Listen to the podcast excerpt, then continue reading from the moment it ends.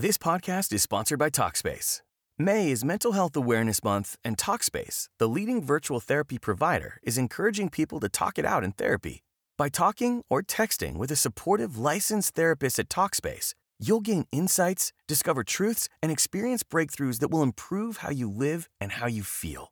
With Talkspace, just answer a few questions online and you'll be matched with a therapist. And because you'll meet your therapist online, you don't have to take time off work or arrange childcare. You'll meet on your schedule, whenever you feel most at ease. Plus, Talkspace works with most major insurers, and most insured members only pay a $25 copay or less. No insurance? No problem. If you want to make progress toward a mentally healthier place, Talkspace is here for you. Now get $80 off your first month with promo code SPACE80 when you go to Talkspace.com.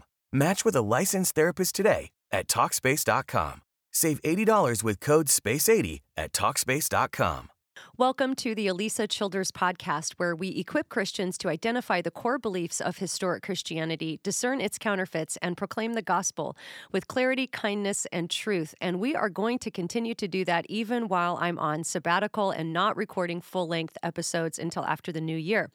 But as we were going through some old content, we realized that there were some posts that only went out to a select group of listeners. And many of you, if you've been following the podcast for the past two or three years, have not heard these posts. And these are short answers to tough theological and apologetics questions. So we're going to be bringing a new one to you every day during sabbatical. Here's today's.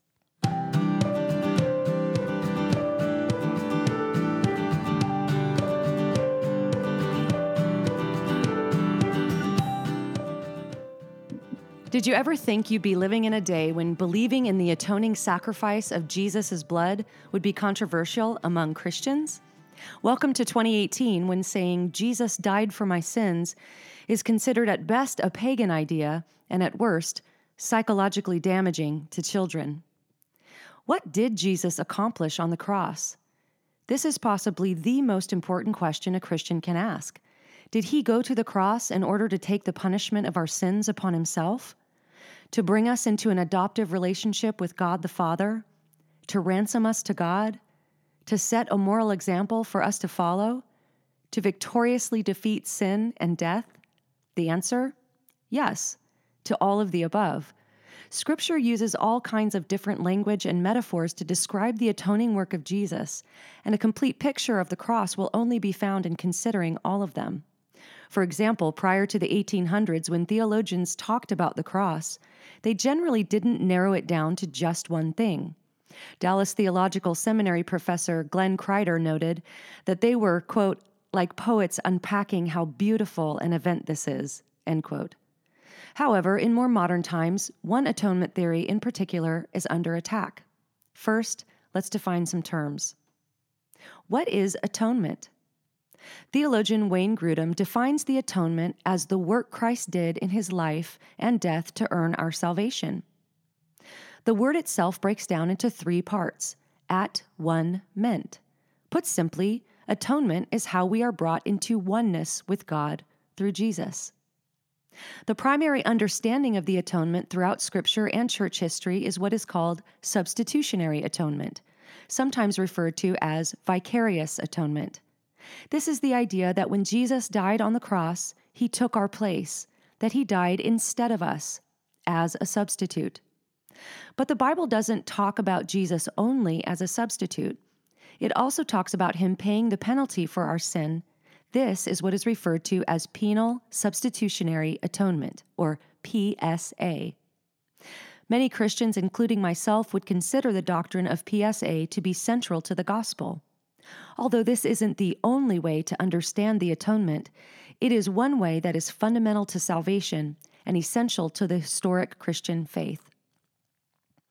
But isn't PSA something that was first thought up in the Middle Ages? Often, when discussing the atonement, someone will bring up the challenge that PSA was not something the earliest Christians believed, that it was a later invention of Anselm of Canterbury in the Middle Ages. What Anselm introduced in his work Cur Deus Homo was not the classic understanding of PSA, even though the two are often conflated and or confused. While PSA states that Jesus paid the penalty for sin by dying in the place of sinners, Anselm's theory had more to do with God's offended honor and dignity being satisfied in the sacrifice of Jesus. That is referred to as penal satisfaction. They go together, but they aren't the same thing. The doctrine of PSA is all over both Old and New Testaments, as well as the early church fathers. It is decidedly the very essence of Christianity. Cosmic child abuse? Recent efforts by several progressive Christian writers have sought to vilify the idea of substitutionary atonement, characterizing it as a misunderstanding of the cross.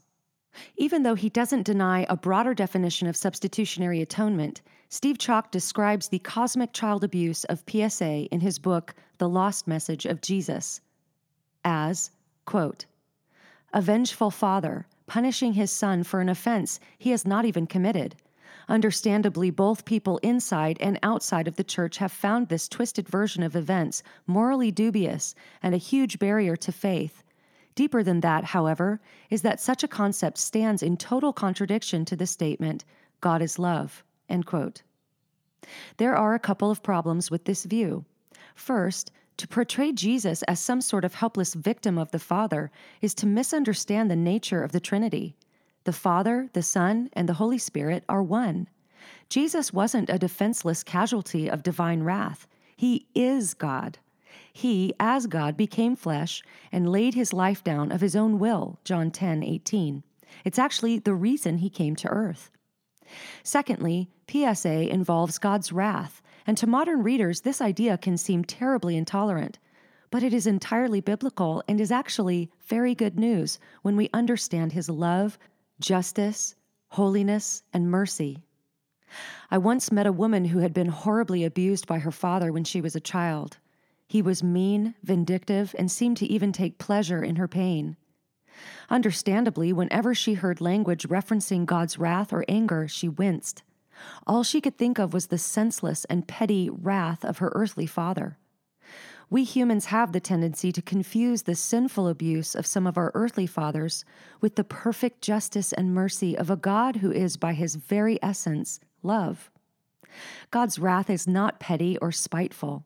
It is just, holy, and loving. In the words of Derek Rishmawy, quote, God's wrath is not some irrational flare up of anger and foaming hatred. Wrath is God's settled, just attitude of opposition toward all that defaces creation. It is his stance and judgment of displeasure toward sin, as well as his will to remove it.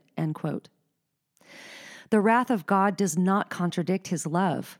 He has wrath because of his love. Theologian Miroslav Volf realized this after witnessing the horrors of the Bosnian War. Quote, I used to think that wrath was unworthy of God. Isn't God love? Shouldn't divine love be beyond wrath? God is love, and God loves every person and every creature. That's exactly why God is wrathful against some of them.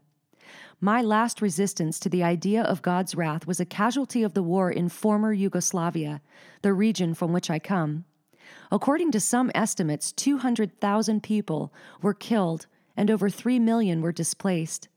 My villages and cities were destroyed, my people shelled day in and day out, some of them brutalized beyond imagination.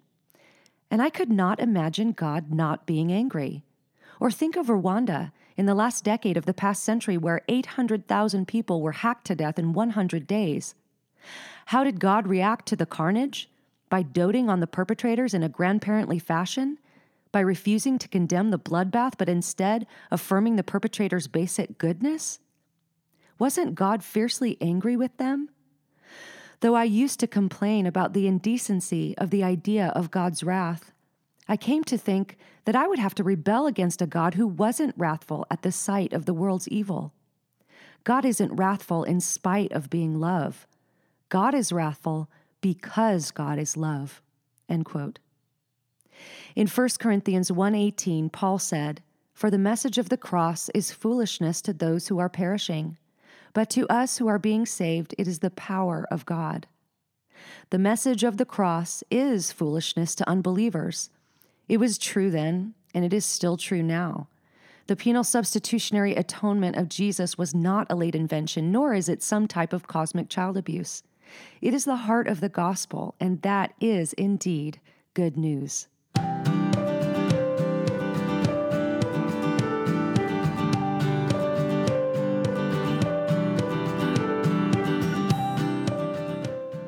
If you enjoyed listening to this blog post, you can sign up to receive my weekly posts by email by going to alisachilders.com and clicking the subscribe button.